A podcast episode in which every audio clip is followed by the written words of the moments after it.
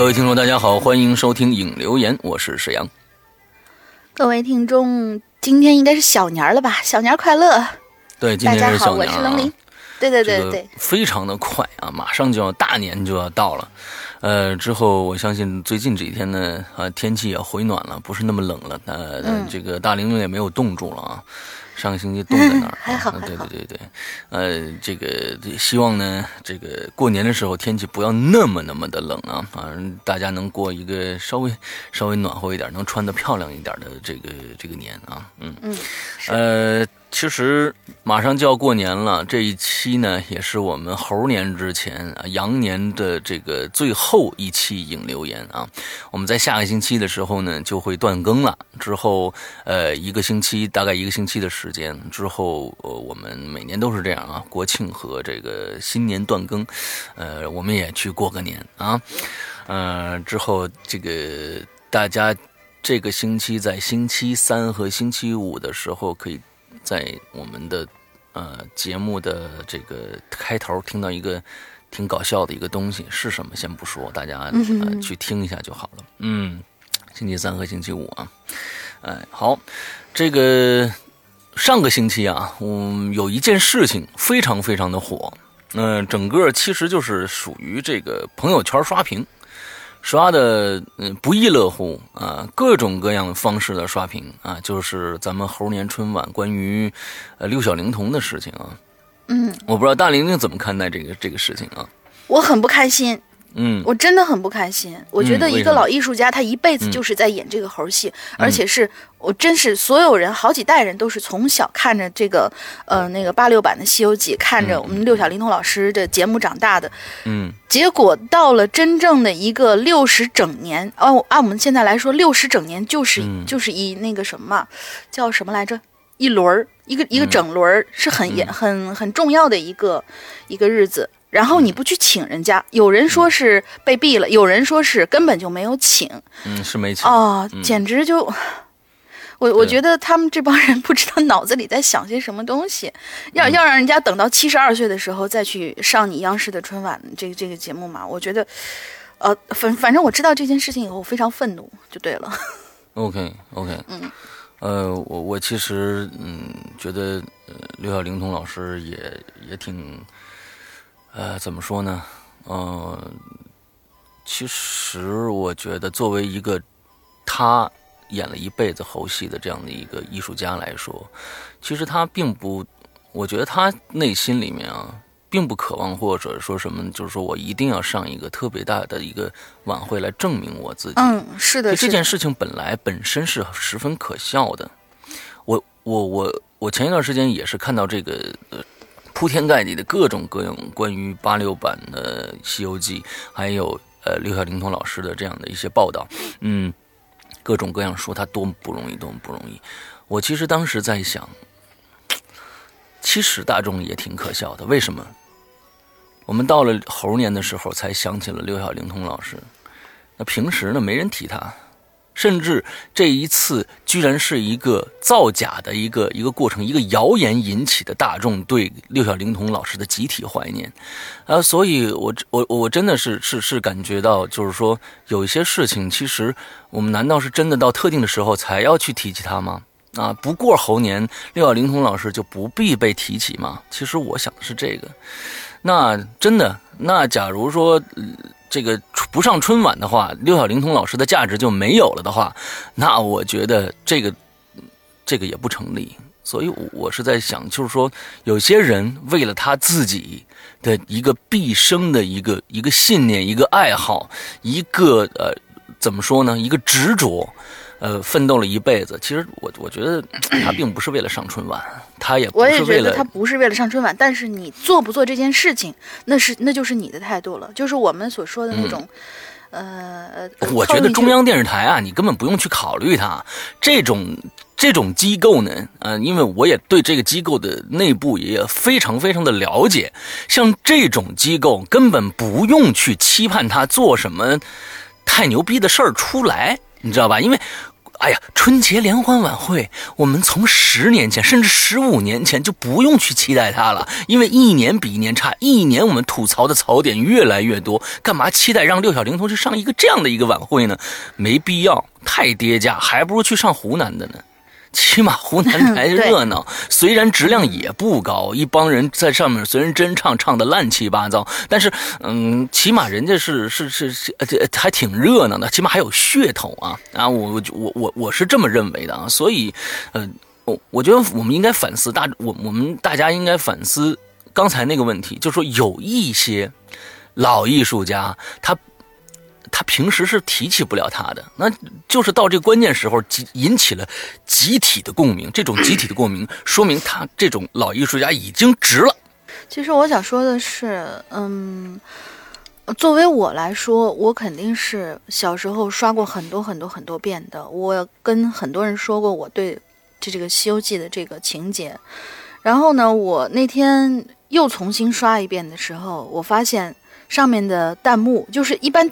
电影上面的那些弹幕都是新电影上面才会有，新电视剧上面才会有。但是我发现老电视剧上面，《西游记》尤其是八六版，不是续集啊，那一版那《西游记》上面的弹幕是非常非常多的。然后大家都一直在说，我刷多少遍了，我刷多少遍了。然后就是要看猴还是要看什么？然后那个就是他那个旁边的留言，就旁边也有评论区嘛，评论也有评论时间。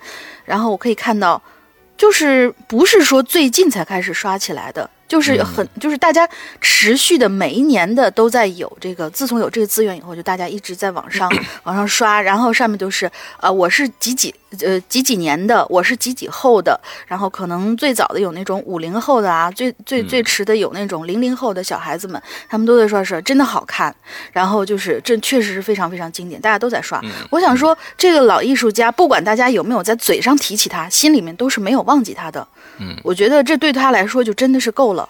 嗯嗯嗯，好吧，那我们这前面的闲话已经说了很多了啊，那我们最后说一句闲话就好了。上个星期我们也提到了，我们现在有两个客服，请大家去加一下啊。第一个是我们的鬼影人间的。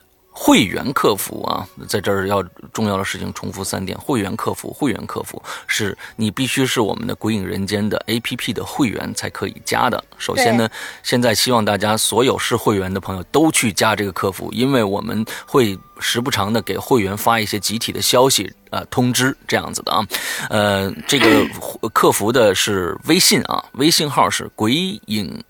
会员全拼，鬼影会员全拼，鬼影会员全呃，鬼影会员全拼，只有加上以后的时候，你一一定要在备注里面注明你的 A P P 上面的昵称和你当时注册普通会员时候用的方式，比如说微博。微信、QQ 或者你的邮箱必须注明这一些，我们因为才能通过这些东西才能查到您是否是会员，才能把您加进去，要不然还得反复再问好几道啊！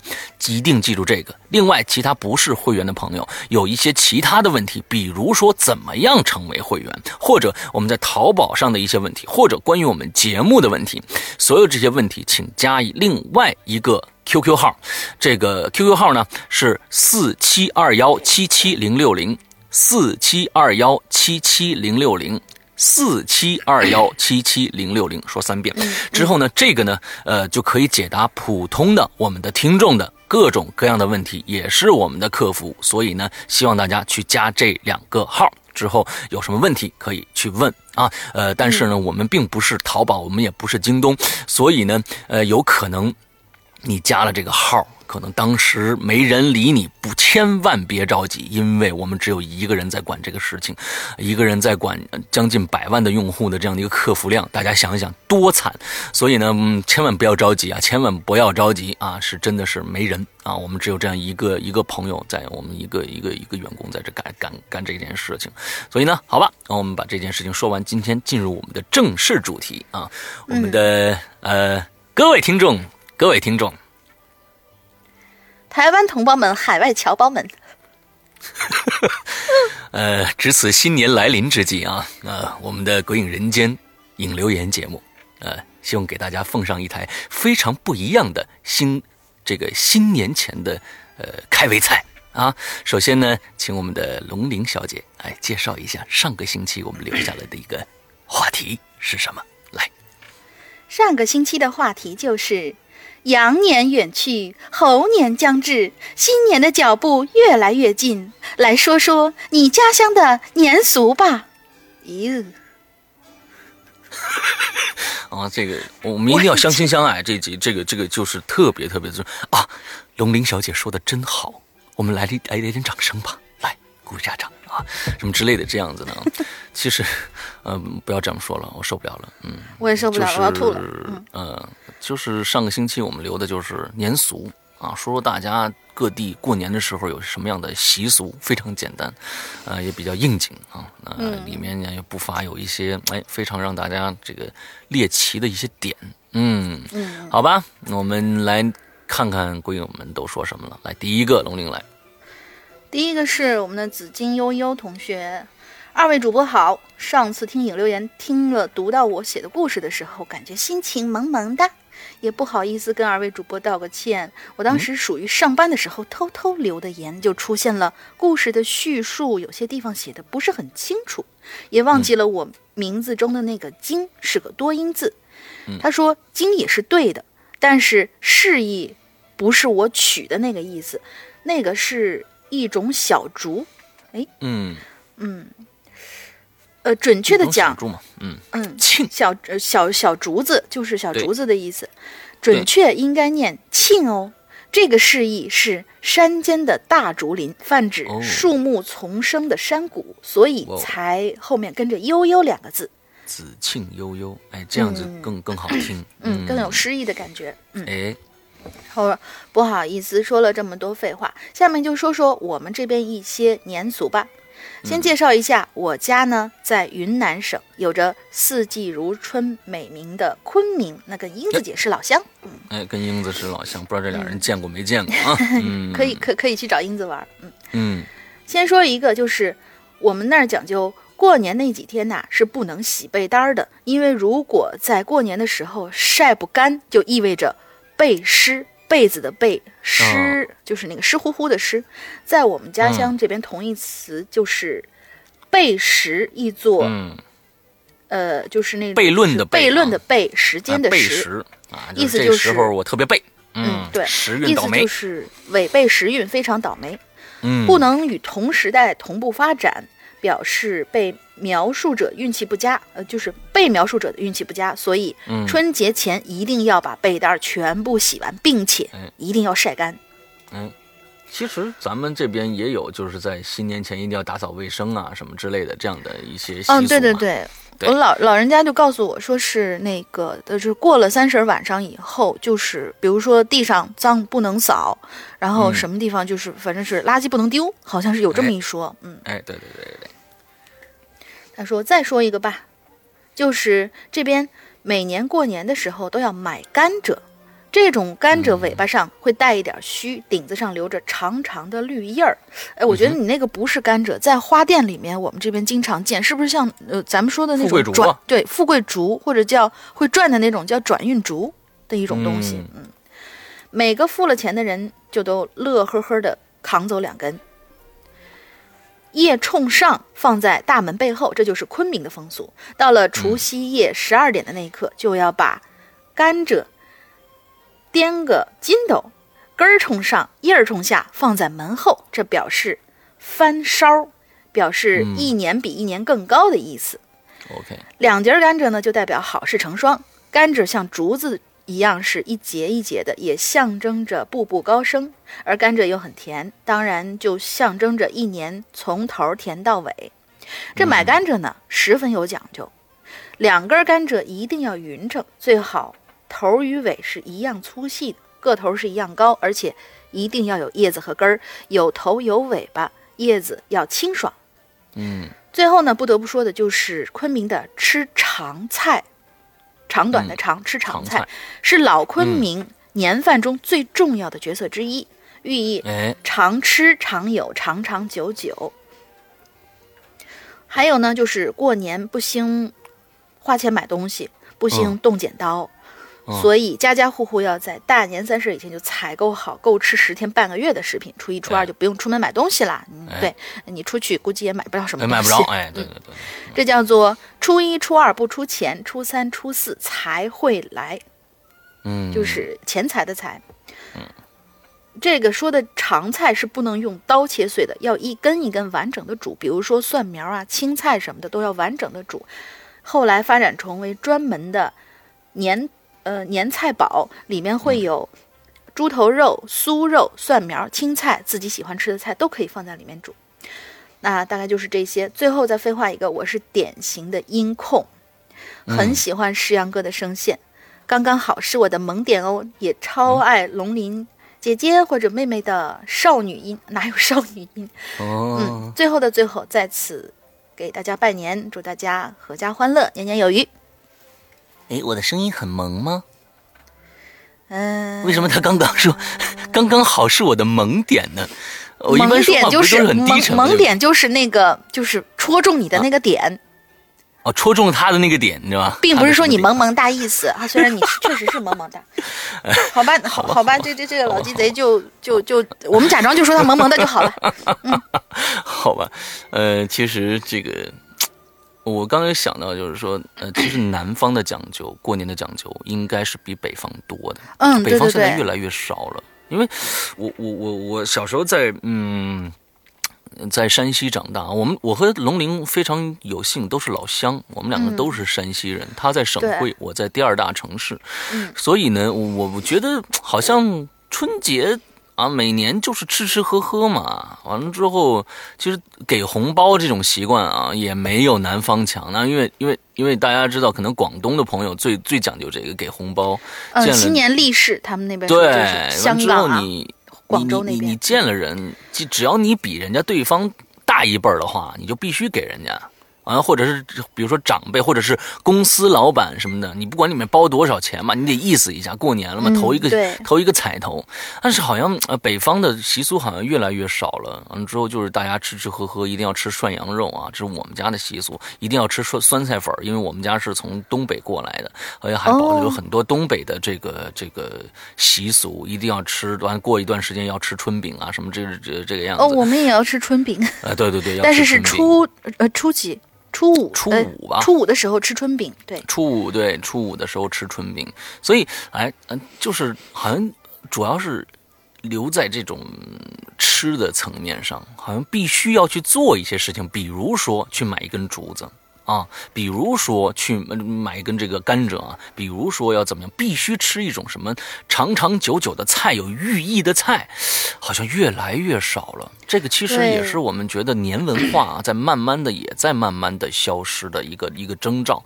其实，嗯，我们做这一期节目呢，也是想提醒一下，比如说啊，我们昆明的朋友鬼友，哎，觉得这个。一听一看，哎呦，好哦，对对对，小时候好像还有什么常菜啊，对对对，还有什么甘蔗什么这之类的事儿，今年可以再去把它拾回来。假如说你已经不做这件事情的话，可以再把它拾回来，让这种，呃，有一些文化能够流传下去。我觉得这种图彩头的事情都是挺好的。嗯，而且都是吉祥的事情嘛。哎，对我们吉祥的事情我们多做，开开心的事情我们多做。OK，好，我们下一个朋友又是我们的雨化云啊。嗯，羽化云同学说到过年啊，俗话说得好，进了腊月就是年了。嗯，除了过年贴春联、挂灯笼，还有一些地方上的习俗，在这里呢，我就跟大家聊一聊我们老家这边的习俗啊。通。常通常啊，从小开始，我们的年就呃，从小年开始，就是今天啊，大家听节目的今天，小年儿开始，我们的年就正式开始了。各家各户都升起了火灶，炖肉啊，炖鱼呀，蒸馒头啊，还有各式各样的地方小吃，都在家里悄然有序的进行着。就是雨花云，你应该说说你是哪儿的人？陕好，它好像也是陕北，好像跟大海那边是一样。是吗？好像啊，我记得他后面有提到过。嗯啊，北方除了蒸包子、包饺子，像什么蒸年糕啊，也是必不可少的。但是这些呢，都是属于年前准备的。我们老家呢，都是大年在二十八开始贴春联、挂灯笼，呃，福字倒贴。哎，这些呢，都是全国各地啊都有的风俗。然后呢？大家呃大年二十九这一天就开始了。哎，这是一我们老家习俗的第一项什么呢？挂竹子。哎，为了方便大家了解这个竹子是什么啊，我在这里贴了一张图，大家可以去看一下我们的帖子，BBS 啊，鬼影人间 Club 点 net 啊，BBS 啊，这我这是我们的这个 BBS 的网址，去看一下。引流言里面啊，看看雨化云这里面贴了一张什么帖子啊，我在这来形容一下。这我在这贴了一张图，这个上面是空白的，是我们家里贴的，上面都是这地方这个这个字啊，我看看这是什么意思啊？但是我们家里贴的上面都是用红色的小纸条写上已经过世的长辈名字贴到上面。你看这个这句话写的就非常的复杂，我也没明白到底什么意思啊。然后把这张图挂到客厅正面正对面的墙上，前面放上一张桌子，上面摆满了贡品，再。准备三碗水，里边放三个煎馒头，馒头上面放上香菜，分别放于这张图的左、中、右的地方。筷，呃，碗旁边立上筷子，呃，除了除了贡品，还要摆上香炉，每日香不断。啊，这应该是就是祭祀家里的祖先的一个习惯。嗯，哎，呃，这个挂竹子呀。有很多讲究。第一呢，这娘家人不能在场。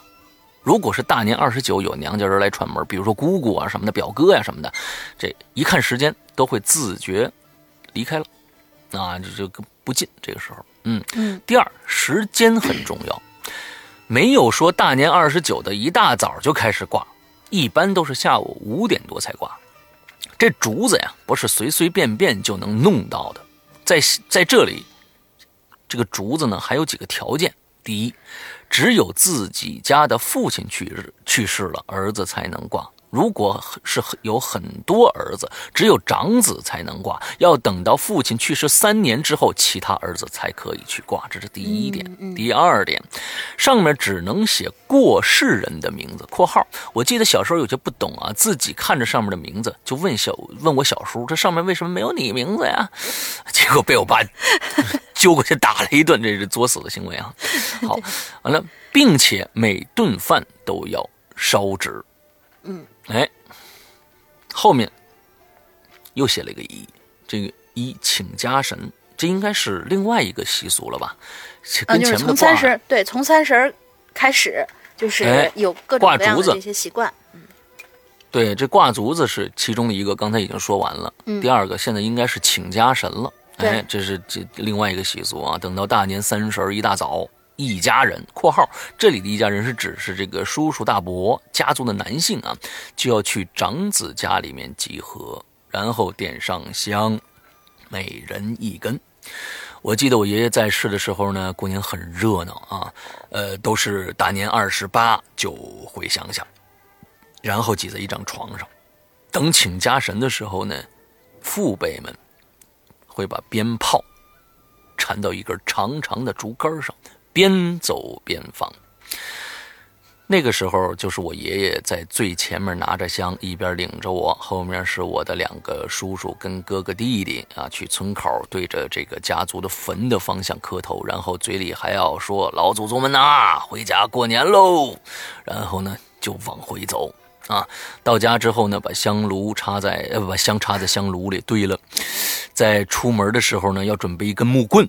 立在大门口跟内屋的门口，等所有的，等所有请家神的人都进来之后，把这根木棍呢挡在门口，寓意可能就是啊，不让祖宗走了，哎，留住祖宗。嗯，好，第二个，请家人说完了啊，第二个，嗯。大大年三十儿就是大家吃团圆饭，然后看春晚。你看这个春晚变成了一种习俗啊，这很可怕。等大年三十的钟声响起的时候，满城的鞭炮声还有烟花。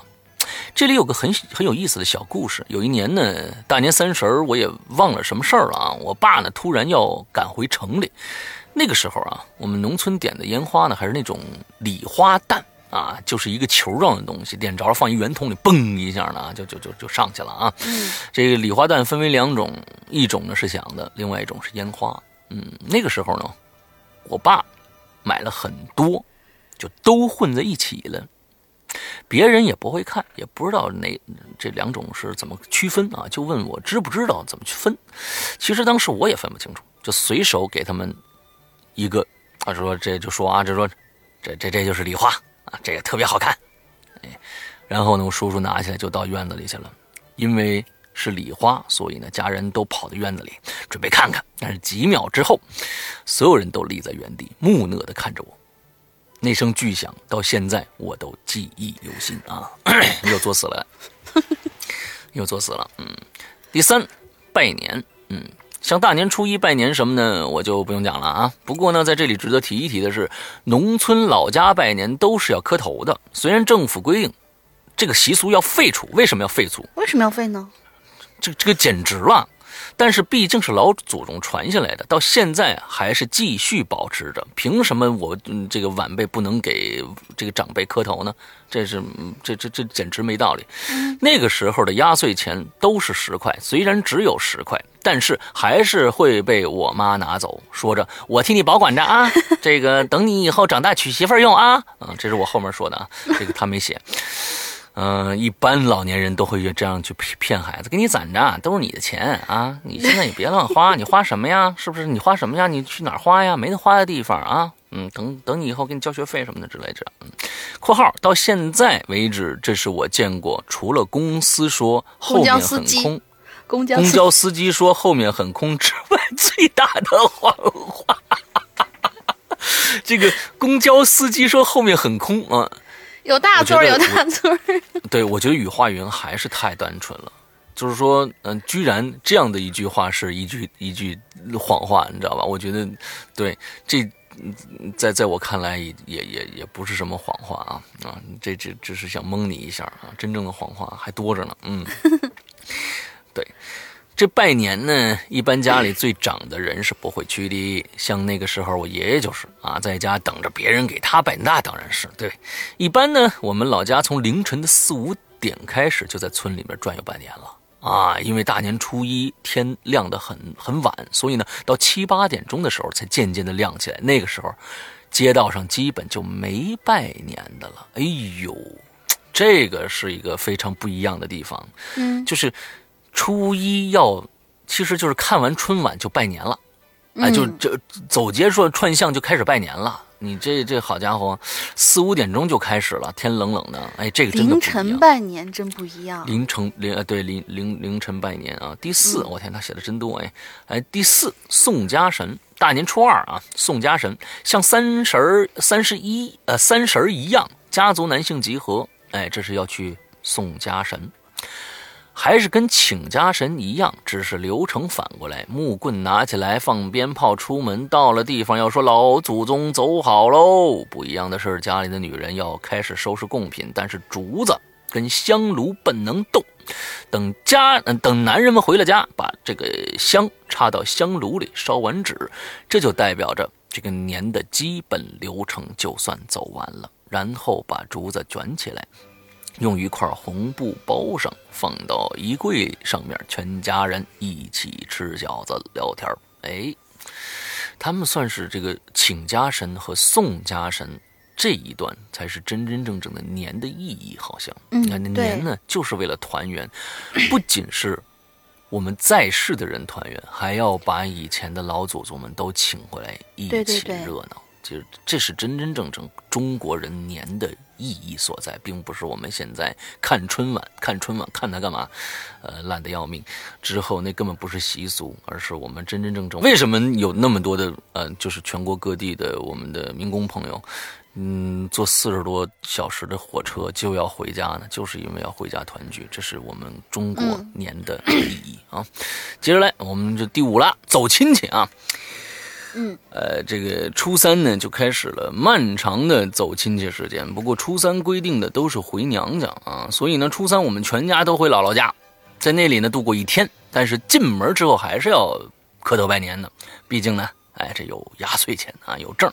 嗯，再就是最头疼的问题了，到哪儿都问这个婚姻大事啊，一问就一天，头都炸了。我的天哪！对，嗯，龙陵现在是不是也有这样的一些啊问题存在呢？回家过年的话，嗯，说实话哦。哎，真的说实话，真的说实话，没有，没有就是他们可能他们可能会跟我父母去讨论，啊然后我父母也不会去跟我说，啊因为我们家人对我的这种态度就是你开心就好，啊，你自己随便控制你自己的时间，你觉得什么时候合适去那个解决个人问题的话，你就去弄，我们不着急，我们不会逼你的。对对对，这个其实呢，呃，是最好的一种解决办法。因为其实我们就跟教育一样，每天家长督促着你学习，倒不如大给你呃稍微放松一点，你可能学习的积极性更强。因为这个逆反心理啊，这非常的强烈的。对，有时候就是那那有一些有一些男孩儿、女孩儿，就是我想找，你们以为我不想找呢？我一我就是想找，那这找不着。你现在我又没合适的，你们催催催催催催催什么催啊？我就不找了，哎，就就完蛋了。哎，你你还不如放松一点呢。真是把这一段给他们给你们家长听一听啊，嗯，对，对，剩下的日子呢，直到这个十五，就是走亲访友的时间了啊。能要到压岁钱的地方呢，基本都逛过了，实在是实在不给的，就多去几次，这挺好。嗯、把它吃回来啊！不给压岁钱，咱就吃回来啊。十五的时候看看晚会，吃个汤圆，这个年呢就算圆满的完成了。嗯，不过现在的北漂一族的一一族啊，就说上班族吧，哪有时间再去体会这种过年带来的喜悦啊？啊，一般北京都是大年二十八、二十九，甚至三十才放假。到了家里，匆匆吃几口饭，聊一会儿天，又要踏上回程的火车了。只是有一句话呀，钱从哪儿都是赚，亲情不是从哪儿都能有，都能有的。鬼友们，当你们听到这个故事的时候，我已经在家里陪长辈了。你们呢，也快点回家吧，有很多人在等着你们呢。哎，这话说的真好。嗯，这个最后写着祝龙呃石阳哥、龙玲姐还有千万的鬼友们啊，这个新年快乐！哎，嗯雨花云这个写的非常非常的好啊，把各种各样的那种热闹的气氛，那种过年的这种这种感觉写的非常的好，而且到最后也确实写到了我们现在的心酸。嗯，北漂一族，北上广深这四个城市里面的人啊、基本上都是全国各地往里边，呃，挤破脑袋往里面钻呐、就这几个城市啊。之后到里面去各种各样的闯荡挣钱，但是千万不要忘了亲情，家里边还有老人等着你们回去过年呢。嗯，好，嗯，下一个朋友来，下一个朋友叫君宇，嗯哼，他说：“哎，上周的引流言是因为周六晚上才想起来写，没用二十分钟草草写完。嗯，写之后呢，自己都没读一遍。石阳哥，难为你了，哎我错了。哎，不不没事你，下次注意就好。哎，好，嗯 他说：“我对各地的过年习俗呢不是很了解，所以可能不太清楚哪些才是我们这儿特有的。我就说几个应该比较特别的吧。嗯，最出名的应该是尾牙，尾巴的尾，牙齿的牙，你是就是台湾人吧？闽闽南或者是闽南，或者是台湾啊、因为台湾嗯一般这个尾牙非常重要的，嗯。嗯。最出名的应该是尾牙，就是每年农历腊月十六，嗯闽南俗称尾牙。嗯。平时呢，闽南地区的不少民众都会在农历每月的初二和十六，哎、不是初一十五哈，嗯。嗯。就是初二和十六祭祀土地公，嗯。尤其是生意人和农民更为注意，俗称做牙哎。做事儿的做，牙齿的牙，因为十二月的十六是一年中的最后一次做牙，所以称为尾牙。这是一年中最隆重的。这一天呢，许多商家都会开展聚餐呐、联欢呐、呃奖励员工啊什么活动。还有呢，大家要记住哦，尾牙宴中的诸如鱼头、鸡头，下属千万不能动，因为这就是暗喻着吃头会惹到上司的忌讳。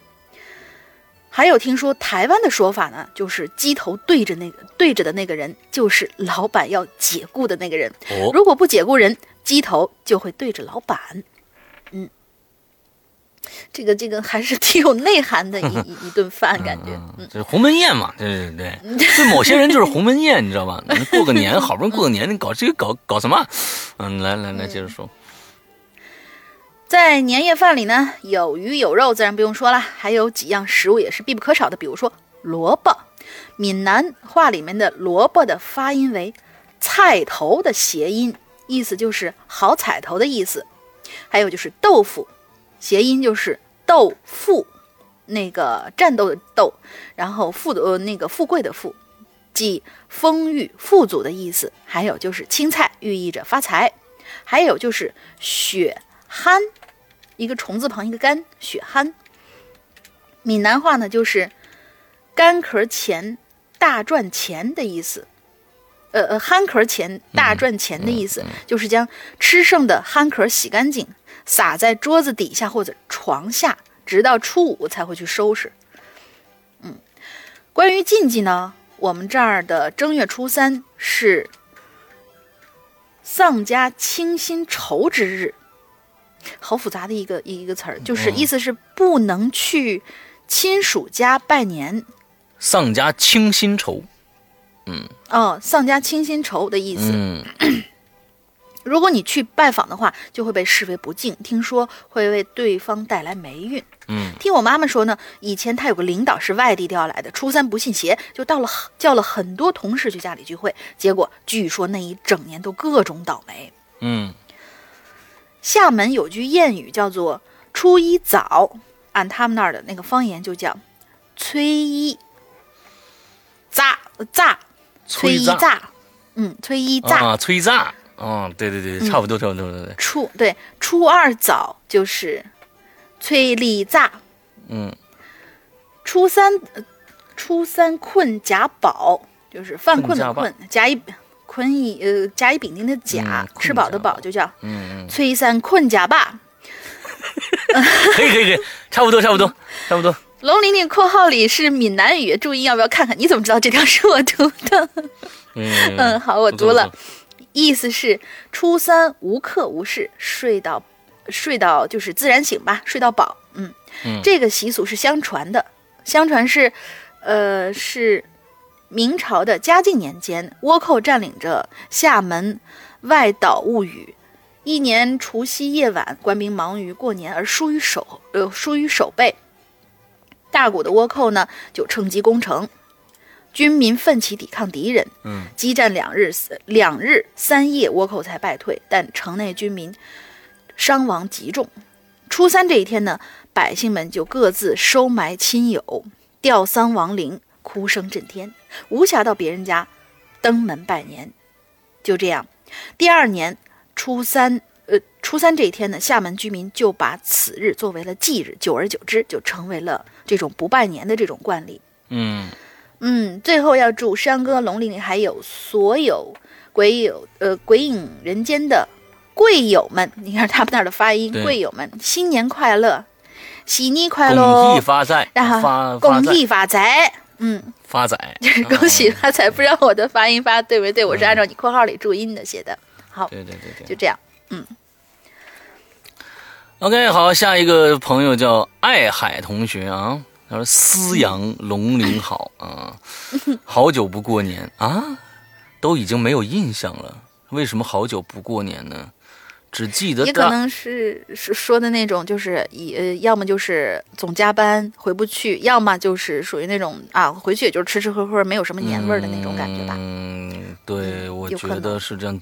呃，好久不过年了。假如说你还在国内的话啊，就算国外的话，我觉得更应该应该更应该过年啊。假如说在国外的话，呃，咱们不说了。啊，家在国内的话，好久不过年不是什么这个这个好事儿啊。你这个本身呢，现在这亲情观念越来越越越淡薄，还不回家过年啊，这个我觉得不太对啊。嗯嗯。呃，谁知道呢？呃，可每个人有每一个人的难处吧。啊，爱海同学，这个希望还是会要回家过年。一下的啊，好久不过年了，都已经没有印象，只记得大年初一那天会穿新衣服、新鞋子，嗯，所以就去百度了一下，我的妈呀，嗯，百度，看来我觉得应该不是在国内生活吧，呃，是不是应该在国外？有可能，有可能，嗯，但是国外，嗯嗯，据说是就是比如说有唐人街啊什么的，就是过年的时候也会有比较热闹吧。嗯，嗯，好吧，这个这个这个是侯亨崇吗？嗯，侯亨崇说，早在农历十二月二十四日送灶君之前，福州人便开始为新年而忙碌了。按福州人传统，农历十二月二十四日以后便不杀生了，所以呢，正月要食用的肉食就得在这之前准备。家中妇女把杀好的鸡和猪吊在天花板上，等晾干后炖熟了，放在瓮瓮内，用酒及多种配料腌制。侯亨崇说：“这样一一瓮食品，不仅是团圆饭桌上的佳肴，往往……”还可以一直吃到正月底。到了除夕呢，吃团圆饭前，福州人都要先祭祖。在众多祭品中，侯亨崇对马蹄和年糕的印象最深刻。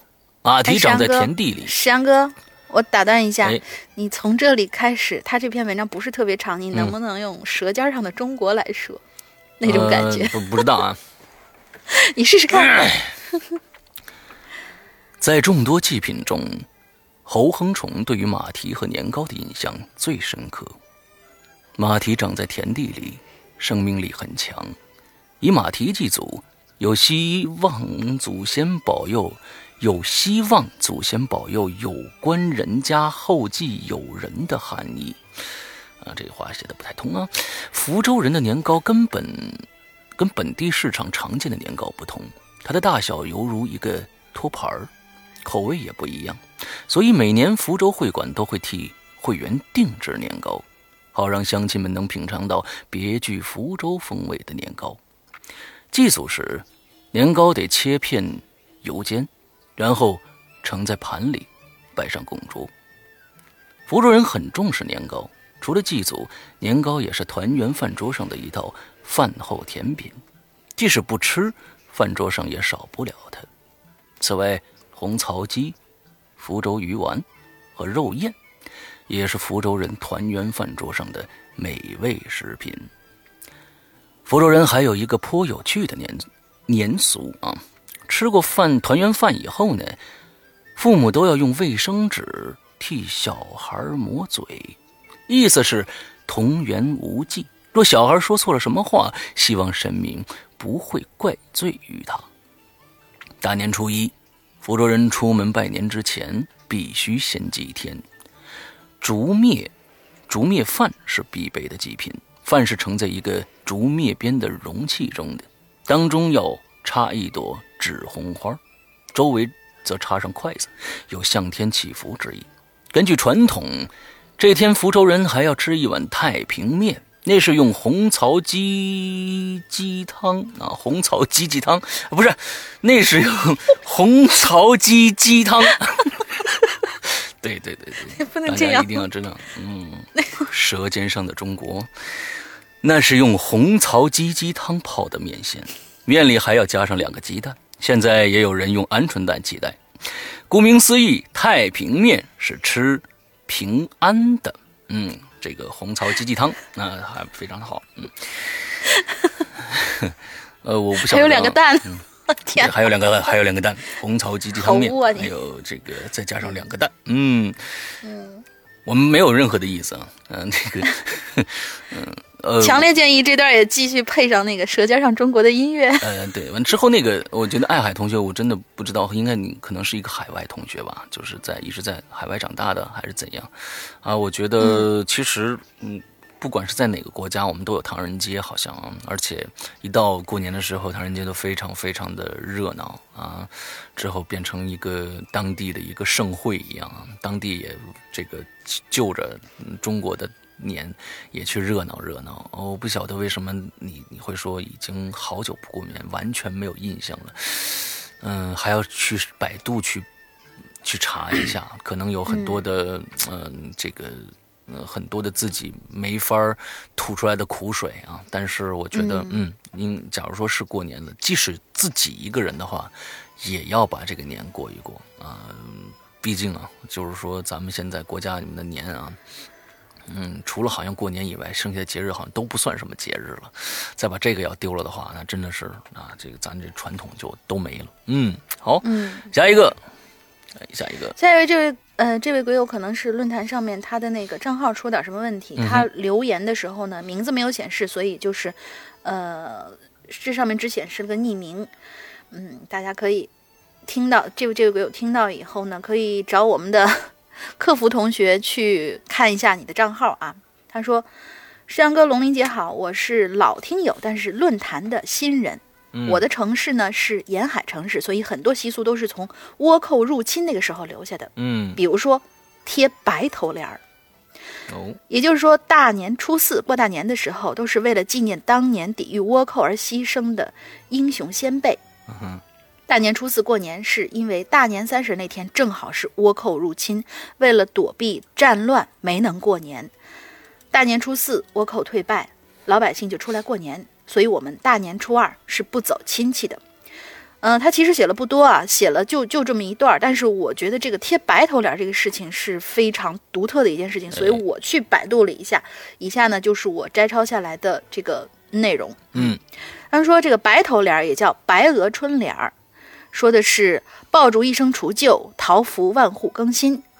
新年呢，人们的门首贴春联已经是中国的传统习俗，就是用大红纸写上浓墨的黑字，象征着历年到头，家门大吉大利。但是在我去，但是在新化地区，也就是福建省的莆田、仙游还有福清这些地方，人们呢贴春联用的大红纸上方都会留有约十厘米长的一个白纸的额头，群众叫做连头。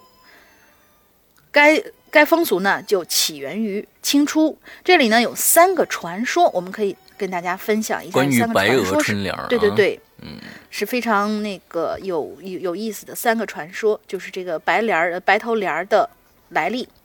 第一个传说就是十七世纪中叶，清军侵入，呃，那个入军福建的时候，当时的莆田在南明大学士朱继，这个字念啥？哎，你自己查的，你居然就是没有去查这个字念啥吗？呃，我觉得这是一个非常不负责任的问题啊。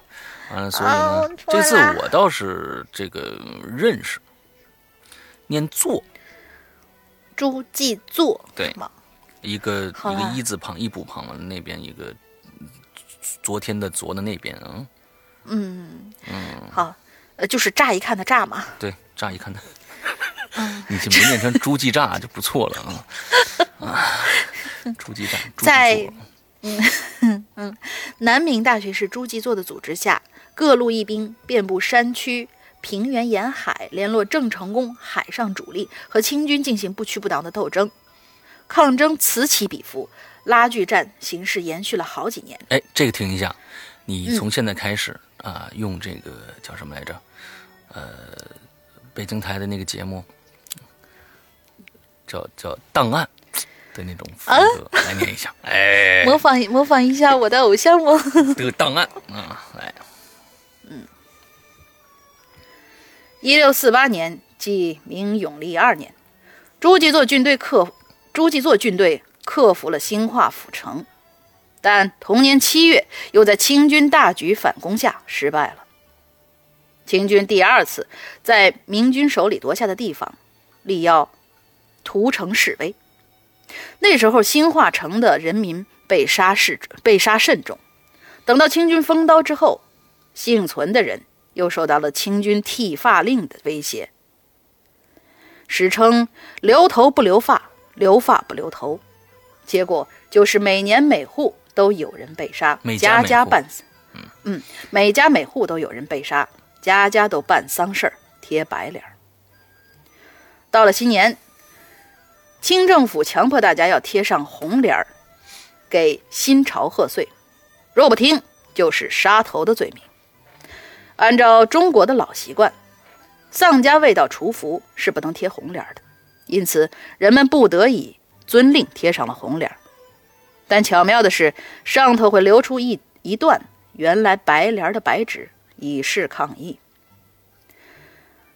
到了第二年，为了纪念这一痛这一惨痛的时刻，就于大红纸上边特制一段白头，成为了如今兴化的习俗。嗯，这是第一个，第一个传说，一共三个传传说啊。嗯第二个传说是，当年戚继光在莆田消灭了倭寇以后，就去浙江打倭寇。哪知这戚继光前脚刚走，一部分残余的余寇后脚又回来了。而那天正好是年关，家家贴春联，户户挂红灯，大家高高兴兴的围炉守岁。突然之间，杀声连天，倭寇手持刀枪，见人就杀，入门就抢，情景十分惨痛。那个时候，戚继光才到浙江，听说莆田又受难，就立刻带领着兵马再来福再来福建。大年三十才赶到乌江北岸，驻扎在福田福田的楼寇哦，驻扎在福田的楼寇派探子去打探，看见戚家军个个疲惫不堪，有气无力，就回去报告了贼头。这贼头掐指一算，哼。像这样的军队，再有两天也赶不到莆田，就下令让贼子贼孙们尽情尽欢尽醉，等到初一一早再走。这样一来呢，那帮贼子贼孙们就把各家各户准备围炉的酒菜吃得饱饱的，然后倒倒地就睡。可这戚家军呢，其实用的是迷人计。故意叫士兵们松松散散，等到天黑之后，就命令士兵们吃个饱，然后去掉白天扎在脚下的小沙包，这样个个吃饱，一身轻，走起路来就像飞一样。不到四更天，戚家军就全部包围了莆田城。戚继光先派了几十个精兵爬到了墙里，约定。五更打鸣钟，面后一家外公。那些倭寇喝得醉昏昏，还在梦里头，突然就听到了钟楼齐鸣，钟鼓齐鸣，呃，钟鼓齐鸣，他们个个就手足惊措，手惊慌失措，不管看到什么，举刀就杀，杀到天大亮的时候，才发现，呵呵，他们其实是自己人杀了自己。人。这贼头知道大事不好，就带着残兵败将从东门杀出去。齐家军紧紧追杀，紧紧追杀，最后剩几个倭寇从海上仓皇逃走了。初二这一天，齐家军打赢了，家在城里的老百姓纷纷回。这是什么字？你你是中国人吗？嗯。嗯，突然一下不认识了，我看着他眼熟。你你真的看他眼熟吗？对。嗯，真的看他眼熟？对对对对对，真的眼熟，真的眼熟，就是想不起来了。田什么？义愤填什么？义愤填膺。嗯。回鹰探望吗？嗯，对，回鹰探望。哦，好吧，我又傻了。嗯。嗯，今天看到了啊，我们龙陵的这个，嗯。我自己黑自己是吧？啊，对你真的是自己黑自己，我真没说啥。好吧，家在城里的老百姓纷纷回营探望，看到亲人被杀，那哭声震天，十分的凄凉。大家就忙着收尸，料理后事。从此之后，为了表示对死难亲人的悼念，呃，哀悼，家家就会在大红的春联上。覆盖一截白纸，叫做“白头春联”。嗯，又因为呢，初二到借，初二到借为亲人收尸，大家就把这日定为探亡日。后来，莆田人就把年三十作为小年除夕，正月初四作为大年除夕。嗯，莆田群众至今都沿袭这个风俗，来纪念四百多年前这段惨痛的历史。哦，他是这个三十是小年儿，初四是大年儿。哎呦，这个真真的不太一样。嗯嗯嗯。还有第三个传说，第三个传说，第三个传说就是莆田省，呃，福建省的莆田先由福清等县市民间。每到春节呢，前一年有丧事儿的人家贴就会贴素色，这种颜色呢多为绿色。嗯，这种颜色的春联儿，一般呢，一般人家则是在红色的帘儿的身上方留出六厘米到十厘米长的白纸额头，俗称白头春联。相传这一习俗源于明朝嘉靖年间。这一年除夕，倭寇入侵福清，当地百姓纷纷逃出去避难。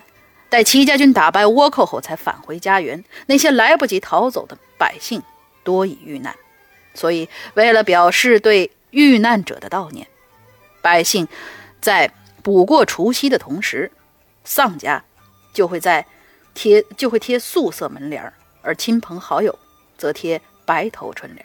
嗯，这种习俗演变至今。汉族民间过春节，除了贴丧家。除了丧家贴素色春联不变之外，一般人家无论是否丧家的亲朋好友，就会一律都贴白头春联。嗯，好了，好，完了，嗯，这是一个长非常长的一个一篇啊，一篇。那这个大玲玲展示了两个这个长项啊，一个是不认识字儿啊，另外一个还是不认识字儿，因为你有两个字儿不认识嘛。你你你你你，嗯，对对对，呃，对，反正啊，行行行行吧，为了广大的鬼友，我我就吃吃吃吃掉这个东西，我是自己挖的自己吃。一个是做，一个是应，嗯，这个希望下一次看到了会认识义愤填膺。这个其实确实是这样子，有时候你你看着成语你就念下来了，但是呢，你其实并不认识这个字，因为这个字拿到别的地方去，放在旁另外一个地方的时候，你就可能不认识这个字了。对。哦，对对对，对，所以经常会出现这样这样。的，比如说我的那个名字里面有一个嗯。啊，有有有一个字儿，嗯。很多人真的是我遇到，包括那些比如说在出版出版社工作的那些人，嗯。有百分之八十都会念错。啊是吗？对，真的有百分之八十的人都就是。那个好像是发生丢的那个那个那个字儿是吧？对 是吧？对，真的百分之八十的人都会都会念错。然后呃我就跟他们说，我说什么什么词儿，你们知道吗？他们说知道啊，那个念什么什么呀？我说那不就对了。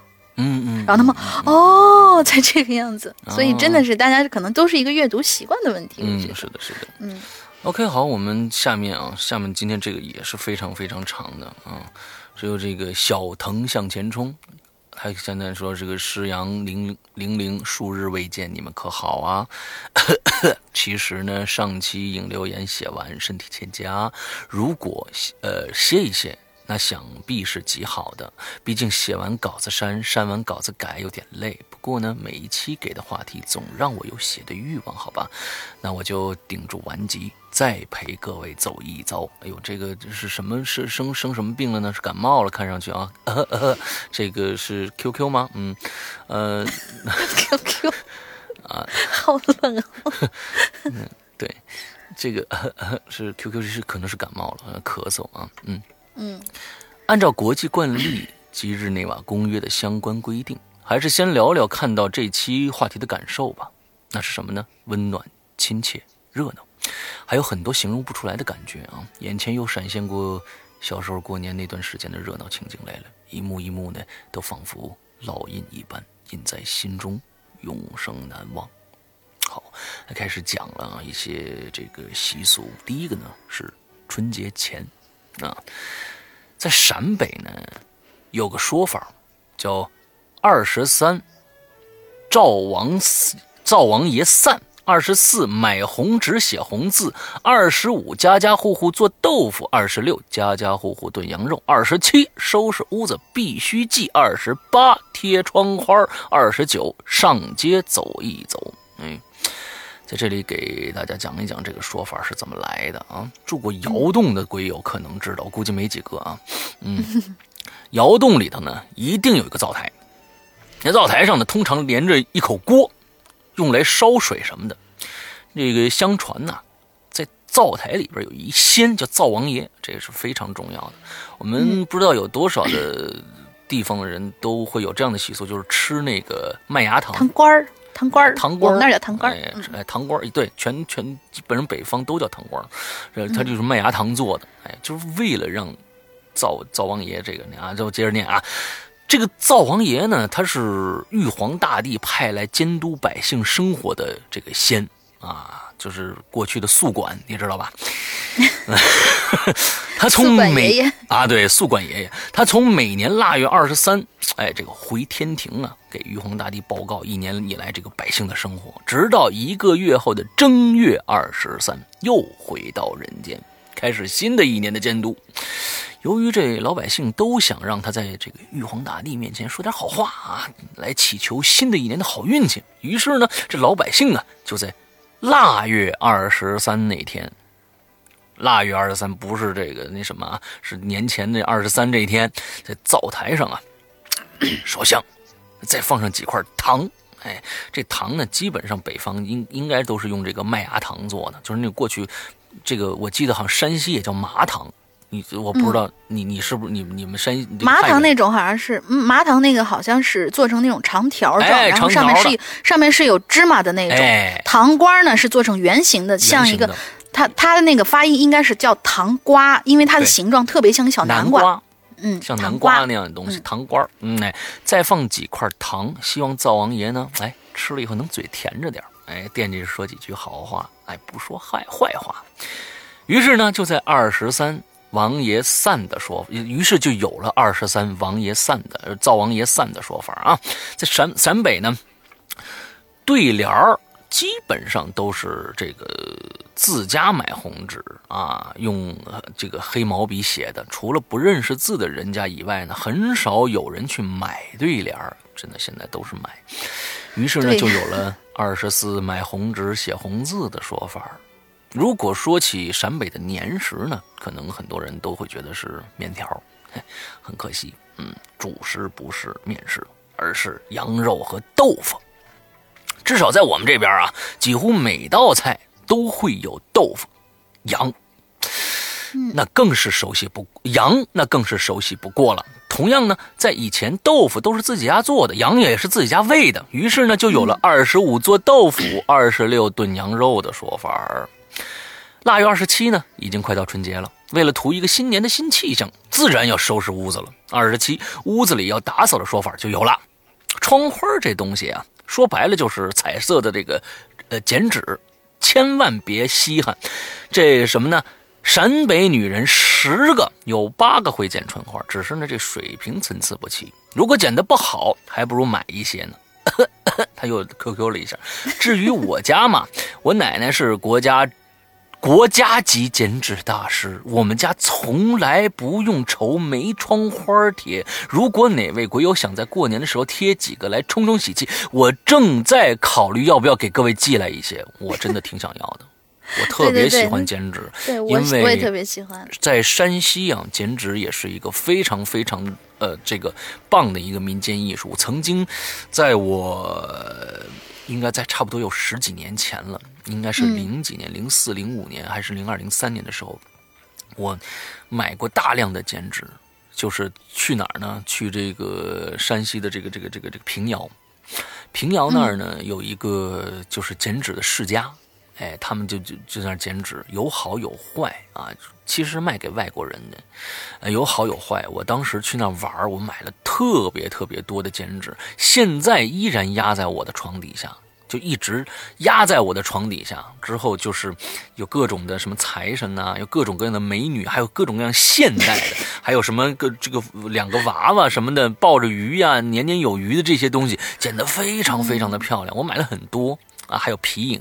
我特别喜欢收集这些东西，哇，真的要是国、国宝级的啊，国家级的鉴真大师，我真的就是，假如说能能能得到一一两枚啊，一两枚啊，小呃这个小如手掌的都没有问题啊，我就已经很很知足了啊。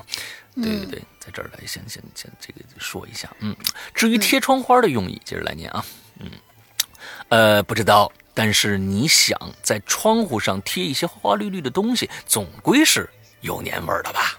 嗯，于是就有了二十八贴窗花的说法。到了二十九，该忙的也忙完了，有机会到街上去转转，买点什么鞭炮呀、花呀、礼花什么的啊。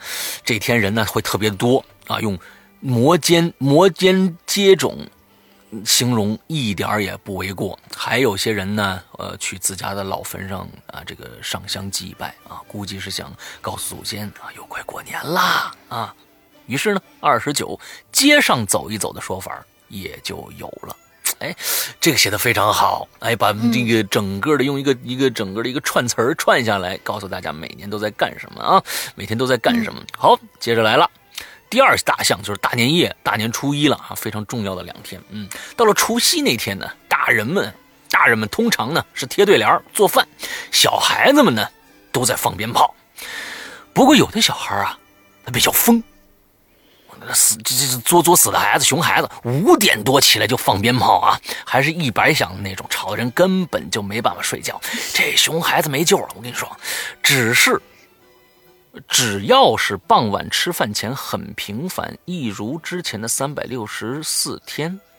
你这句话没看懂啊？只是是傍晚吃饭前很平凡哦，明白了，就是说在大年三十除夕这一天，在傍晚之前吃饭的前面都很平凡，就跟之前的三百六十四天是一模一模一样的。可是，一旦天黑以后，那就热闹了，屋外烟花竞相绽放，此起彼伏。去年这个时候啊，把我们家狗都吓得四处逃窜，窝在我怀里瑟瑟发抖啊。屋内的这个鸡鸭鱼肉要啥有啥，哎，这不怕没饭吃，就怕你这个吃吐了啊。嗯，男的这个已经这这个喝酒啊，女的这个闲聊啊，那个这个孩子们呢，在屋子里面根本就找不着啊，全在外面撒野呢。虽然呢，这烟花的魅力大过。呃显然，这烟花的魅力大过佳肴。不过，在我们那边根本就没有年夜饭哦，因为晚饭能吃到十一点多。至于看春晚，那就。别想了啊，得问问熊孩子们答不答应。到了晚上十一点，差不多整个县的人都去白云山进行守夜活动。我天，这个太牛逼了！进行守夜活动，大家听听是怎么回事啊？其实呢，这个白云山呢也并不远，只是堵车四十多分钟，你懂的，都去那儿了。这下更热闹了，点香的点香，拜佛的拜佛。至于抽签算卦的这些活动，自然少不了。当然呢，更多的还是熊孩子在外面撒野。最后。到了十二点整，大家都去云碧寺、云岩寺里面敲三下鼓钟。云岩寺敲三下鼓钟，要美将美好的祝愿寄托于祈福的钟声之中。至此，守夜也就差不多了。至于大年初一嘛，还没啥别的啊，走街串巷拜访亲戚。当然了。熊孩子们又坐不住了，嚷嚷着过年好，红包呢，什么之类的啊！哎，想当年呢，我也是这么过来的啊。这是他写的，不是我写的。不过，啊，五年午餐年年以来只有一种，那就是饺子。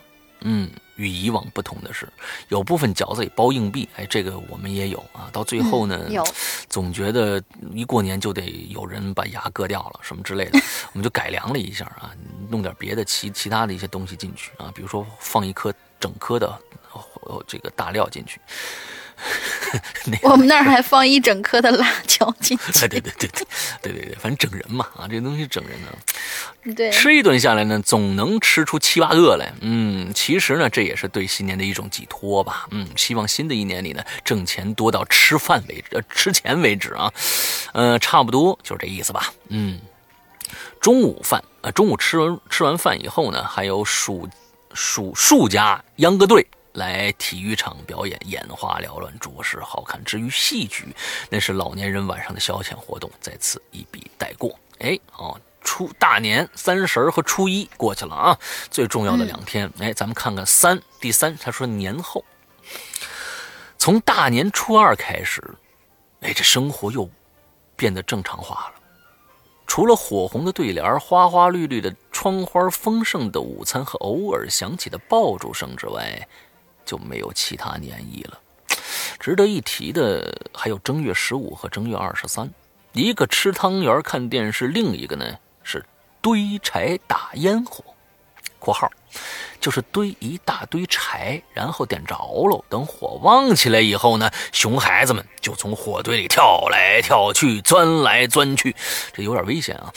从此呢，迎接灶王爷的回归啊。随着灶王爷的回来，春节就正式落幕了。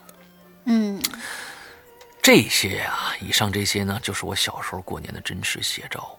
嗯，地方习俗鲜明，但是呢，随着社会的进步啊，许多讲究啊，已经被人遗忘了。也许是我长大了吧，总觉得最近这几年，这年早就过得平，变得平淡无奇，平淡无奇，缺乏滋味了。现在方才惊觉，原来所谓的过年，其实只是对于小孩子而言的。至于大人们呢，那只不过是一种心理安慰罢了。一年以来都在忙里忙外，在这几天里啊，算是休息一下。所以呢，孩子们在那几天里再怎么折腾，大人们基本都不会管。如果现在说觉得珍惜的，那也是仅仅在深藏在脑海里的儿时的记忆罢了。不过，正因为如此，那些雕刻在脑海深处的，才显得珍贵，不是吗？把这些记忆都写出来，其实就像……牛吃草一般，自己偶尔反刍嚼一嚼，倒还觉得有些瞧头。如果真的像牛那样倒吐出来，你们未必能嚼出里面包含着什么。包含着那些东西的，其实就是黄土高原特有的味道。嗯，写到这里，现在已经是凌晨了，不禁眼眶有些湿润。一方面可能是因为北京离乡，身处六百多公里外的这个省城求学，大年将至了，却因为坑爹的学校只放五天假，只好在异乡回忆着故乡、故土的一点一滴。另一方面，这期的话题也更勾起了对童年的回忆。不管怎么样吧，总之呢，好像有点矫情。本来还想在老家拍些照片给大伙看看的。让大家也感受一下我们家的年意，不料人算不如天算，只好等过，等明年过年了啊！看来今年回不去了。现在听着许浩是吧？对，卢月泸州月，心里不免有些难过，但更多的则是坦然。就像歌词里说的那样：“家乡月光深深烙在我心上，却流不出当年的泪光。”好了，写的有点长，不知道是诗阳还是玲玲读的，真是难为了。最后依旧是大家在，呃，祝大家在这个新的一周里身体健康，工作顺利，每天过得开心，玩的愉快。P.S. 一，如果真的有鬼友想要窗花，那只要有个可行的操作方式，我一定会抽出一部分送给大家。可关键还是得看二位主播的意思。哎，这什么意思？P.S. 哎 P.S. 二，我的。我的 F 猴年呐，真不知道今年春晚是哪个脑残负责的。猴年没有六小龄童老师，这只泼猴能叫过年吗？哎，单车寡炮瞎胡闹，得今年年是过不了了。哎，现在春晚也没啥看的，好吧，还是滚去刷题吧。嗯，哦，看来这是是是在大学吗？还是在高中呢？怎么这么紧张呢？啊，好像是高三档。高三党是吧？对，哎呦，这是六百多公里去上高三啊，真是，这个这个这不易啊！现在的中国孩子们都不易，写这么多，我觉得你的文笔写的都非常的非常的好，让我也仿佛回到了小时候那种热热闹闹的那种状况当中。嗯，写的非常非常的好。P.S. 一下，那窗花，咱俩单独联系一下啊。行，我非常我去会把这个意思转达给他，因为他在那个经常也会给我写微博私信什么的。哦，好好好好好，这个这个窗花我非常喜欢啊。这个嗯，我们我们我们念这么多，其实呃，念到最后的时候，感觉的是略略显伤感啊。那这个他最后写的非常有意思的是。那这个年好像给孩子们过的一样啊，那那其实我想说的是，现在孩子都过不上那个时候的年了，在一些大城市里面，根本没有这些风俗习惯可以去讲究了。嗯，每人抱一 iPad 就过了，就感觉对，所以也没有那么多讲究，大人也不讲究，孩子也不讲究，根本不知道年最后变得就是啊，我们回家一起吃顿饭，变得非常非常的无聊了。所以我们觉得这个，嗯我们今天念的这篇稿子非常非常的重要啊。小腾向前冲给我们写这篇稿子非常的重要，里面讲到很多只是陕北的一些规矩，这些陕北的一些风俗啊，我觉得全国各地，嗯，大家尽量的把这个风俗延续下去。好，来下面一个。嗯下面一个是好久没见的邱田庆同学，呃，二位主播好。说到年俗，在地大物博的中国，南北差异极大，各个地区的风俗习惯呢也是大相径庭。这个比较尴尬呢，就属于我们这种中部地区了。南方人、北方人都有，习俗呢也是可以随南或者随北的。就拿小年儿为例吧，北方人腊月二十三过小年儿，南方则是腊月二十四。我们这儿呢，就是过二十三和二十四的都有。啊，这小年儿呢，还有不尽心的说法，就是小年儿那天家中不能进大件儿的新物件儿，说白了就是家电呐、家具之类的。我家呢，自己家里呢就是卖家具的，我呢自己负责送货。去年的腊月二十三过小年儿送货的时候，就有顾客说小年儿不要送货。嗯但其实很多人，尤其是年轻人，其实根本不在乎这个。我那天呢也送了不少件儿，等到第二天腊月二十四的时候，我又打电话给顾客了。顾客说了：“哎，这个我老婆是南方人，他们那儿二十四过小年，今年是不能送的。”哎呦，无语啊！我又只好隔了又隔了一天才给他送货的。嗯嗯，这位龟友是安徽的啊。他说，虽然安徽这个地区被南北文化都中和了很多，但他呢还是有自己的传统年俗的。虽然现在很少有人再去遵守了，嗯这就是我们刚刚说到的那种挺悲哀的一件事情。下面就给大家介绍一下老徽州的年俗年风。这古徽州的春春节啊，从腊八到除夕的二十三天时间时间呢，都是为忙年阶段；从大年初一到正月十五元宵节的半个月时间，则为过年阶段。春节从腊八节到正月元宵节才算结束。到了腊八节，家里，呃，到了腊八节，家家都要喝腊八粥。一家人坐在一起喝着腊八粥，商议过年的事宜。这天开始，呃，这天开始，人们就要年忙了。到了二十三过小年儿，就要祭灶神，给灶台上贴个新的灶王爷画像。嗯嗯，这个是我老婆的家呢，她年年还都都在贴这个这个、这个灶神呢。嗯在徽州春节序曲中有两则趣闻是值得一提的，一是腊八节当天，全家人聚餐腊呃聚餐的腊八粥的餐桌上，已经出了嫁的女儿是没有席位的，因为按徽州的年俗，这一天出嫁女不得在娘家度过，否则婆家就要遭受灭顶之灾。我的天哪！所谓，真是嫁出去的女儿泼出去的水，连位子都没有了，好可怜。这就是所谓的躲腊八儿。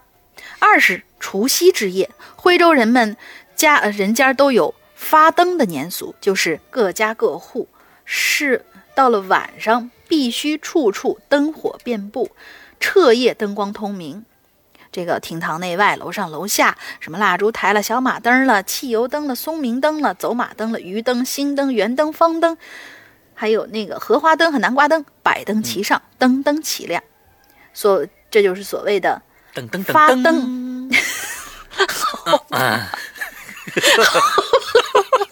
好冷啊！呃，不是，这我是算做了一个广告吗？噔噔噔噔啊！哎，行吧，行吧，行吧，行吧，嗯，这就是所谓的发灯发丁，就是人丁的丁，就是家族兴旺的意思。因为在徽州方言中，灯和丁是谐音的，因而有了以灯代丁的发灯年俗。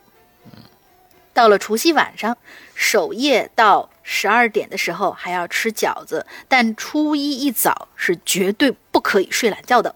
嗯。家家户户由家长主持，带领全家老小点香、燃烛、上供、鸣炮，向嗯。高高悬挂的俗称“容像”的，就是容颜的容，相貌、呃，就是那个画像的像嗯。的祖宗画像进行跪拜仪式，邀请列祖列宗与家人一起过年，嗯然后才是家人之间互相互贺、相互那个拜年互贺。嗯从正月初一到初三的年节期间，徽州人家呢，主要的禁忌就是孩童不得说脏话，不得说坏话。这个不不不仅仅是孩童吧，大人也最好不要说脏话，不要说坏话。我靠，算不算？呃，你猜我靠，这太牛！你说，你说这个都是，你说这算不算脏话呢？这个，这个都已经变成了一个，我在在想算不算这个算脏话？我就是因为太高兴了嘛！我靠，这个太牛，那什么之类的，你这个算不算脏话？你可以这样的，我的天哪，好帅呀，是吧？就或或者就用就用我的 F 来代替。我的 F，我们要 international 比起一下。哎，哎，我的 F，哎，好好好，好嗯还说是嗯，不得说脏话坏话，不得高声喧哗吵闹，老少都得小心，千万不能打破碗碟儿，万一失手，必须反复说三次，岁岁平安，以消灾化解。这个已经是现在随时随地打打碎东西都说这句话了，嗯，嗯嗯，不。光是过年，嗯嗯过年期间呢，千万不能扫地，也不能朝外泼水，尤其是正月初五接财神、拜财神那天，更要就是更要严重的禁忌这一条。嗯而大年初一一早，必须到外边的水井里去挑一担水回家，既寓意财气不外流，又寓意着拜瑞，也就是拜水入门的这个说法。因为在徽州方言当中呢，瑞与水是谐音的。嗯还有寓意着招财进宝。大年三大年的三天，家人均不得吃药，以免败坏好兆头。那万一真的生病了咋办呢？嗯 弄个年头吃药吃到年尾的这种寓意要避免。嗯呃，还有发灯之夜，就是要有家人与长明灯守岁，不能让灯烛熄灭，更不能让蜡烛歪倒烧坏灯笼，酿成火灾啊！这个都是不不管是不是习俗吧，安全隐患上面也要注意这一条。大年三天不得下锅煎炒烹饪，以避免争吵之际。那那你们大年吃啥呢？哦，下馆子，嗯，嗯，好吧，好吧，那那下馆子，人家也对，外面的饭店，人家也就遭殃了，炒一年啊，每年都炒，嗯大人小孩都不得使用剪刀，但可以使用针线，寓意着只立不破。嗯虽然现在人人都说呢，现在的年味儿越来越淡了，但作为中国的重要传统节日，我们还是要更好的传承下去。看了一下，周一是小年儿，祝各位鬼友和两位主播小年儿快乐，嗯，你也快乐好，。谢谢谢谢啊，小年儿，今天大家呢多吃点糖瓜儿，嗯，嗯，对。呃，吃点糖瓜儿，这个也好吃，我也特别爱吃麦芽糖啊，那个。但其实，，但其实我我有一次啊，就是真的是，嗯、还没到北京的时候，有一次我就跟我妈出去逛街，然后我妈说是，那你去那个什么糖果区拿点儿那个。麦芽糖，当时可能不是糖罐儿，它就是说你说的那种麻糖，一袋儿一袋儿装那种成包的，然后嗯去买，然后看到很多人都在拿。后来呢，旁边就有两个可能比我稍小一点儿吧，但是年纪差不多的，就是小情侣，就是嗯我妈让买这个，然后怎么怎么样。他们说为什么要买这个呢？嗯，不知道，反正他们说要吃呢，那我就买呗。然后我就听完，我当时听完以后就觉得心里面挺酸酸的啊。那个就是，呃你你只是这么做，但是你为什么要这么做？这这么做代表什么样的寓意？已经可能年轻一辈儿已经没有多少人记得了。我这儿可能就是我妈从小都会让我们吃，所以就是会会记得去这件事情。包括来到北京以后，我妈也会那个到了那一天，我妈也会说是，嗯，记得什么呃喝什么什么粥，呃吃什么什么糖，呃什么吃什么什么饺子，他会在微信里面提一句，我觉得，呃心里还是蛮暖的。嗯，嗯嗯嗯嗯，所以真的是有什么讲究的啊？别别太太太太像刚才刚才说的是什么东西来着？不准的孩女女儿进家哈，对，这个我觉得，因为什么呢？呃，过去还好，我觉得这种规矩都是给过去的过去人，很多有有一些规矩给过去人定。因为什么？过去可能一家子有儿子，好几个儿子，有好几个女儿，到过年的时候呢，他不愁回家没人过年，啊，总有人回来。但现在呢，这一辈，嗯，就是从这七十年代后期一直到九十年代，全都是独生子女。之后，哎，你这一结婚。还不让回家过年，还不让回家过年。一般现在很多都是这个，都是置换啊，一年在这边，一年在那边。比如说啊，像我一样，就是一年在这边，一年在那边，也这个讲究就破掉了啊。一般都是，就是一般好像是初初三，初三以后这个这个要要先是在这个山西是初三，呃，初三在家待着，初三在啊初二吧是要女婿去这个婆家。初二是女婿去婆家要看一看，完了之后呢，再怎么样？之后，所以你女儿要是春节就回到这个这个娘家来啊，那个这就不太好了，说是不吉利。像反正我们也不管了啊，就一年在这边，一年在那边，这样稍显公平一些啊。好，我们接下来一个啊，B 个五五五七七七八九，嗯。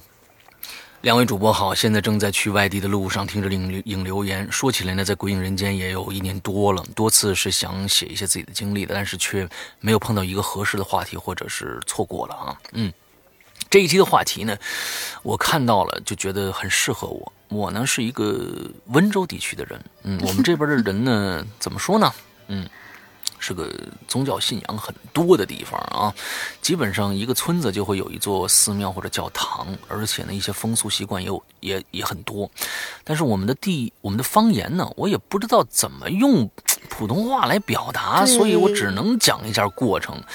现在马上就春节了，正好呢我也说一下春节的一些习俗吧。嗯，春节的晚上呢，团圆饭什么的，大部分地方都差不多，但是吃过饭之后就不一样了。然后呢，吃完饭以后呢，就要为接下来一晚上的劳累做准备了。我不知道主播和各位鬼友哪哪里有，主播和各位鬼友那里啊有没有点蜡烛的习惯？就是在前院后院没有房间楼梯口，每个房每个房间楼梯口都要用小红蜡烛点燃，然后放在那里。这里我想说一下很神奇的一点啊，呃，就是我们这么多年来蜡烛没有灭过，从来没灭过，因为在我家啊有前院后院是不能挡风的，而且有时候风也特别特别的大，但是这个蜡烛绝对都会完完整整的点完烧完。至于为什么要这样，我也问过我妈，但是也没得到一个很好的答案，就这么过去了。哎。嗯，就像刚才你说的，为什么要买麻呀麻糖啊？不知道啊，反正我妈让买的。嗯，至于这妈知不知道，说不定也不知道，就像这个一样。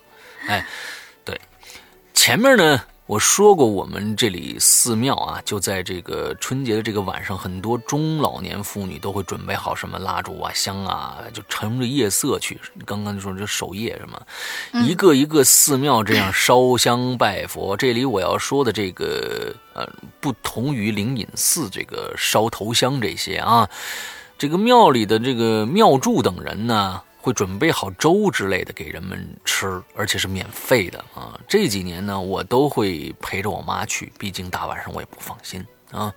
这里我要说一个事儿，就是发生在这个晚上的，那是我第一次陪我妈去烧香，所以呢很兴奋。这烧香的顺序呢，肯定是从近到远啊。虽然这天晚上会有很多，但是毕竟要去的，呃，这天。晚上的人会很多，但是毕竟要去的地方太多了，所以呢，路上还是比较冷清的。而且温州是一个山多水多的地方，所以在路上可以看到黑乎乎的山啊。前面其实也还好，这样过来，我的热度也很快的冷却下来了。毕竟那个时候年龄并不大。不过那个寺庙的粥倒是吃饱了。接下来呢，我们准备去一个远一点的地方。啊，由于毕竟是在农村，所以呢，路上有很多地方并没有路灯，我们就这样趁着月光走着。在走到一半的路程的时候呢，我由于已经没了热情了，所以呢，也就只是牵着我妈，看着看着脚走着，就低着头走啊。就在这个时候，我耳边突然响起一句轻轻的男人说话的声音：“好饿呀！”这个时候我就整个人猛地一震，我就我以为这个，呃，这一集里面不会有恐怖故事出现了，终于来 了。是啊，是啊。嗯，然后马上抬起头往四周看了看，可是我边上除了我妈哪有人呢？可是我听到的确实是个男人的声音，我就问我妈有没有声听到什么声我妈说没有啊。那这个时候我就有点害怕了。就在这个时候，我突然看到，在不远处的高压电塔上，大家注意啊，高压电塔，大约四五米高的地方，我看着吊着一个人。为什么我说是人呢？我也不知道，反正那个那个时候脑子就这么想的。当时我觉得就像有人在我耳边吹气儿一样，吓得我当时就抱着我妈说：“前面有个人吊着。”我妈往我说那方向一看，什么也没说，就直接拉着我急急的往前走。后来我妈也没烧香了，直接就回家了，也没说什么，就叫我去睡觉去，赶紧睡觉去啊！后来我大一点，我问我妈这事儿，我妈和我说呀。她也看着了，倒是我在边上，当时我在边上，他没有吓得叫出来，也可能是因为神灵保护吧，只是看到却没有发生什么。OK，今天就写到这儿。由于在长途车上用手机写的，就不写那么多了。第一次发，希望被读到。OK，很好啊，我们今天。在这一个期非常祥和啊、喜庆的这么一期节目里面，还是有会有一个啊恐怖的东西出现啊。啊，不错不错不错，嗯，好，鬼影人间吧，我们这回是这这回的感觉就是人间鬼影嗯，对对对对对，OK，好，今天最后一条啊，对，最后一条叫空马富，这名字好奇怪，嗯，诗阳哥、龙英姐好，我是最近听完你们所有节目。才来的新鬼友，哎呀，谢谢，辛苦了，好多好多集呢。他是浙江台州的，他说台台州哦，对，台州哦，我又不认字了。嗯，这个台州的风俗，其实我也不确定是不是风俗，只是知道老妈一直都是这样做的。我记得就是在年三十的晚上零点，老妈就会开始忙碌了，擦桌子呀，放祭品啊，点香啊，蜡烛，开始。霞年方呃，这个方言的意思大概就是拜年的意思吧。具体持续到什么时候，我也不太清楚。问老妈呢，她也没说明白。记得，嗯，二零一四年到二零一五年呢，还是有个小插曲的。那个时候，老妈照旧忙碌完的时候，说是要放佛经，貌似就是大悲咒。嗯，我呢，因为要玩电脑，就嘟囔说了几句。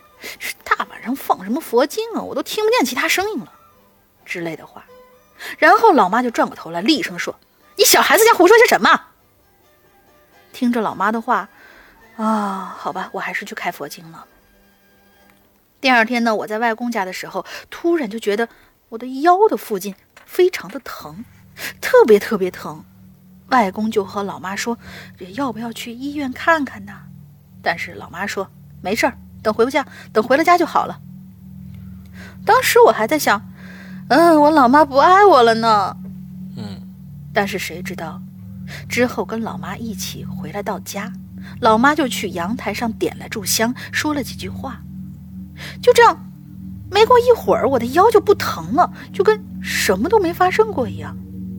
后来老妈说我大概是得罪神灵了，他们要惩罚我一下，看我还敢不敢那么嘟嘟囔囔的说话。嗯，这事儿呢，我记得挺深刻的，再也没有因为晚晚上放佛经什么的而乱说话了。还有就是大年初一还是大年三十的晚上吧，家族里的亲戚都过来，过来大家一起吃完饭，吃晚饭。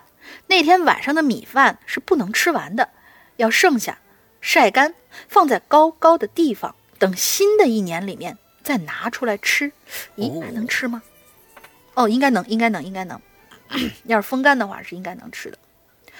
还有就是大年初一的那一天，会和亲戚们一起上山扫墓，扫完墓回来会一起吃姜汤面。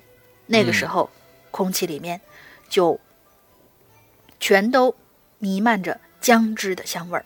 嗯。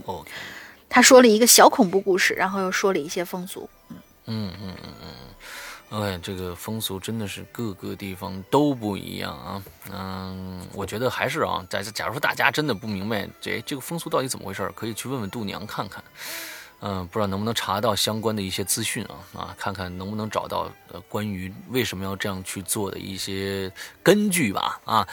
之后呢，以后有人问你，你就可以当当当当当当啊说出来，那多牛逼啊！当当，我告诉你这是为什么啊。其实不为什么啊，这这大概是什么之类的，这样跟大家说一下啊，好像觉得自己很牛逼的样子。嗯，呃，马上就要过年了啊，希今年大家一年都辛苦了啊，不光是孩子也好，做学生的啊也非常辛苦，还是我们上班的也好啊，还是呃这个又上班又做节目的也好，还有这种只做节目的也好，都非常辛苦。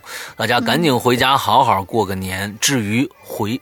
不能回家的朋友，其实呢，也不用太过于伤心。来日方长，我们今年就把这今年这一个呢，我看看跟身边。呃，可能还有回不去的朋友在一起撒开花了，好好的玩一玩啊，庆祝庆祝，也不见得是一个坏事儿。呃，不见得咱们回不了家就这个这一年呃，在这过年期间就应该悲悲切切的，不要，我们还是要开开心心的。每一天真的开心啊，是真的是挺难的。那现在在我们这个社会都很累啊，但是好不容易放几天假了，虽然回不了家，但是也开开心心的啊，过过过这个年。每到过年的时候呢。到到初一的时候，到街上见着一个人，老大妈、老大爷啊，小孩儿，呃，大姐啊，小妹儿，见着了就说：“哎，过年好！”我相信他一定会回一个礼给你的啊。之后都是过年了嘛，大家这都是中国人的习俗，上街给不认识人拜拜年，看看是一个怎样的情景啊。我们到时候来看看。嗯，OK，呃。马上就要过年了，我和龙玲在这儿呢，给大家拜个早年啊，拜个早年。我们因为不更新节目了，但是呢，拜年还是要的。在这儿，呃，祝大家在新的一年里身体健康，万事如意，阖家欢乐，早生贵子。呃，还有什么呀？生日快乐啊！国庆快乐！猴年猴年大吉啊！猴天天都快乐吧！啊，什么之类的啊！三阳开泰。啊，这个五五三猴开泰，五福临门，啊八仙过海，十全十美，哎，什么之类的各种各样的词啊。那这些词呢，大我我已经整理了一个一个非常非常详尽的一个词语表，大家可以在星期三和星期五的节目的开头听到，大家可以去听听那个。好，在这儿呢，啊，还是祝大家这个新的一年里能够开开心心的过。这一期节目到这儿结束了，祝大家这一周，这明年。都快快乐乐开开心心。拜拜。拜拜。